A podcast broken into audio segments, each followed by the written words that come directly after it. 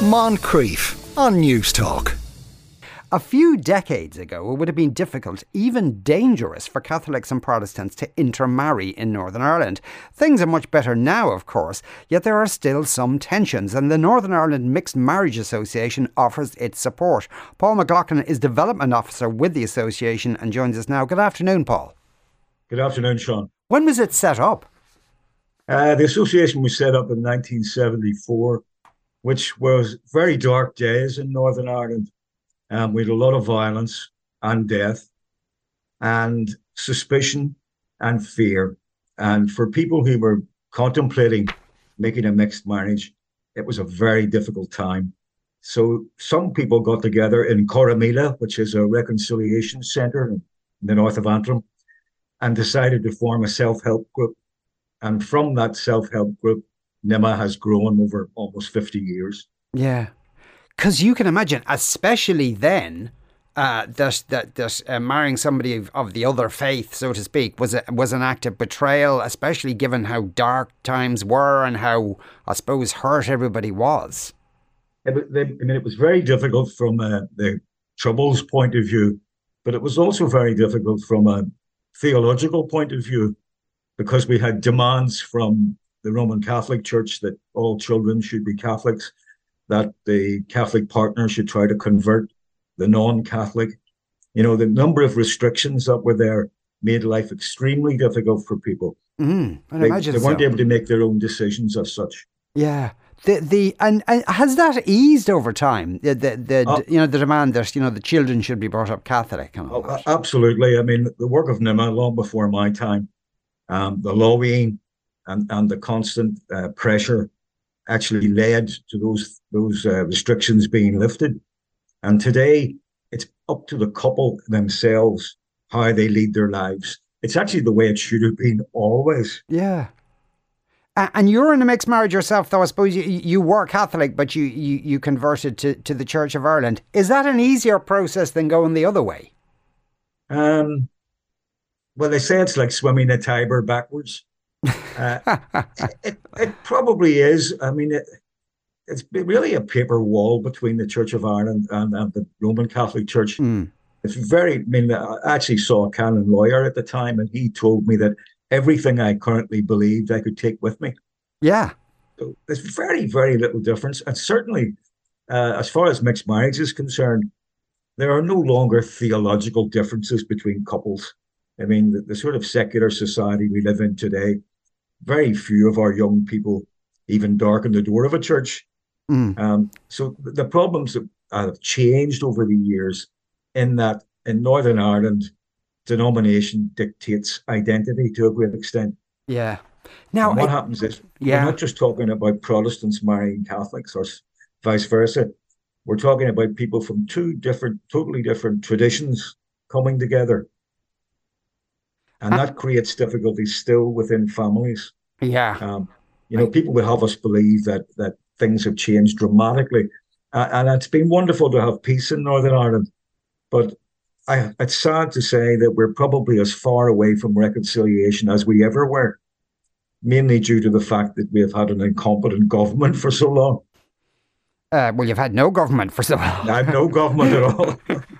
that's, that's a big factor there. Also, for couples, I, I imagine it was it was a, a, a huge issue when NIMMA started. It may well be an, an issue today because uh, uh, one uh, achievement one could say of Northern Ireland was is that there's far more social housing uh, there, but even that was segregated. So when couples married, where did they live? I must say that uh, social housing was segregated for a very good reason. It was to make people feel safe. Yeah. During really bad times. Um, and from that grew, I suppose the only word is ghettos, social housing ghettos throughout throughout the province. Um, and they were required at the time. Unfortunately, what it means is that housing estates, as we would call them up here, are probably really one denomination or the other. That's social housing. Mm. And because it's so difficult nowadays to get on the property ladder, young people are dependent either on private landlords or on social housing.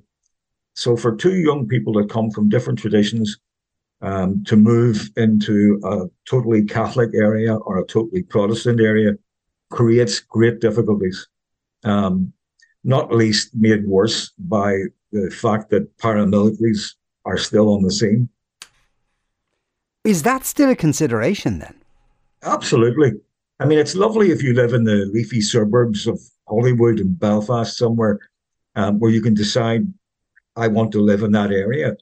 But most young people are left in a situation where it's very difficult to buy your own home.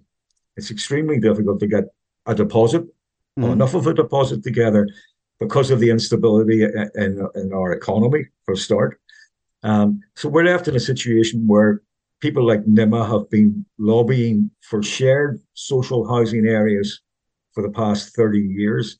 And we now have about 40 of those areas across Northern Ireland where people sign up to a covenant that that area will never be more than 70% one denomination or the other. So we, we continue to develop that. And that's one of the few areas that the Northern Ireland government actually supports financially. Um, oh. I must say that the Northern Ireland government does not support NIMMA in any way. And in fact, we have been dependent on the Department of Foreign Affairs in Dublin for a very long time. Uh, the fact that we're still around is down to them, really, down to their support. Yeah, I, I suppose another big issue as well uh, uh, for couples, for the couples that you help, is when they have kids, where do they send their kids? Probably, ideally, they'd prefer to send their kids to a mixed school, but again, as uh, uh, on a par with what you were saying at the start, that's depressingly just hasn't changed. Well, the thing is, when they when they do surveys in local newspapers, everyone, practically over ninety percent of people say they would like to have their children educated in mixed schools, integrated schools. And in nineteen was it nineteen ninety eight, just when the Good Friday Agreement was signed, around six percent of, of schools in Northern Ireland were integrated. Now, the Good Friday Agreement put a legal obligation on the executive in Northern Ireland to promote integrated education. Now, Sean, you're not hardly believe this, but 25 years later, we've moved up from 6% to 7%. So the will and commitment has not been there to make that available. Yeah. For couples that come to you and they say, you know, we've been together quite a time, uh, I'm Protestant, she's Catholic, we want to get married what what advice can you give them for navigating their respective families if they're, you know, somebody's mm. granny is a bit of a bigot kind of thing? What what I've found is that it's actually quite humbling, is that we're usually the first people that they speak to. They don't like to discuss it within families because it causes it can cause aggravation. So they come to us and they speak to us. And what I would say to them is from my experience, that no matter how difficult some family members are making it for you, they will change. And they have, I have experience of people changing dramatically when a first grandchild is born, for instance. Mm. People are more worried about grandchildren being healthy than being prods or teagues. And so my experience is you you may well have difficulties with relatives, and we all love the extended Irish family. But the what you have to do is you're creating your own family and you have to look after yourselves first. If that means that some people are left behind when you make a relationship, then I'm afraid that's just the way of the world. Yeah. You'd also, yeah. perfect. You'd also wonder as well, Paul, like historically, how many couples attempted this and, you know, were stopped by their families or prevented by their families from being together? Oh, absolutely, man. I know from my own uncle's experience that the love of his life, he, he didn't marry her. And as a result, he had a very lonely life. Um, and that was down to people on both sides. It, you can't come down on one side and say they're worse than they are. Mm. Um, it, it's a situation where people have very strongly held beliefs, not necessarily theological, as I said earlier. Yeah. But it's about tradition. It's about tribalism almost. It's about British, Irish. And the thing about a mixed marriage is that, from my experience, um, 15 years working with NIMMA, people compromise. It's a wonderful word. They accommodate the other person.